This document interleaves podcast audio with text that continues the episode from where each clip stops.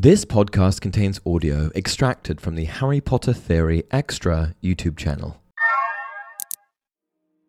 Hey everyone, welcome to another installment of Harry Potter Theory. Today we'll be discussing why in Merlin's Beard everything in Harry Potter takes place in Albania. Okay, so that's a little bit of an over exaggeration because, of course, not everything in the Harry Potter series happens there the large majority of things actually take place in the United Kingdom, primarily London and the Scottish Highlands. However, there are a questionably large number of events that are set in the country of Albania, wouldn't you say? In fact, the country seems to come up again and again, year after year, as Harry uncovers more and more about Voldemort and his ambitions to live forever. But why is that? Out of all of the countries in the world, how is it that so many seemingly different events and individuals are all tied to Albania. Could there perhaps be a connection between all these unique instances and characters? I'm so glad you asked because, yes, I believe there is. The first time we hear of a character visiting Albania is in regards to the nervous and stuttering Hogwarts professor Quirinus Quirrell.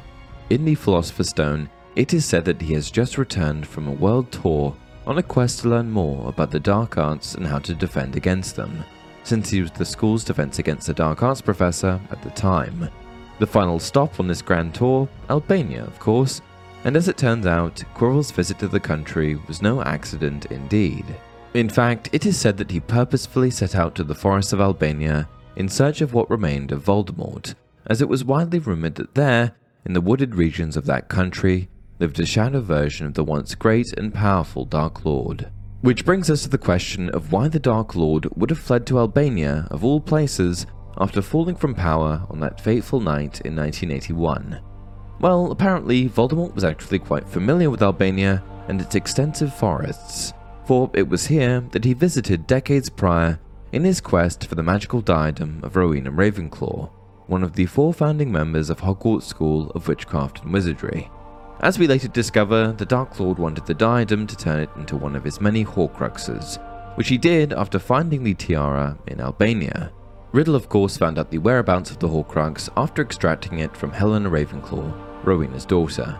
But how did Rowena Ravenclaw's famous magical diadem end up in Albania? And how in Merlin's beard did Voldemort learn about its whereabouts? Well, it turns out that Ravenclaw's ghost, the Grey Lady, was responsible for hiding the tiara there, in a fit of jealousy, Helena stole her mother's diadem and ran away to Albania, where she believed she would be safe from her mother's magical reach. In an effort to retrieve her daughter safely, Rowena asked for help from the wizard who became Slytherin's ghost, the Bloody Baron, knowing that this man was madly in love with Helena.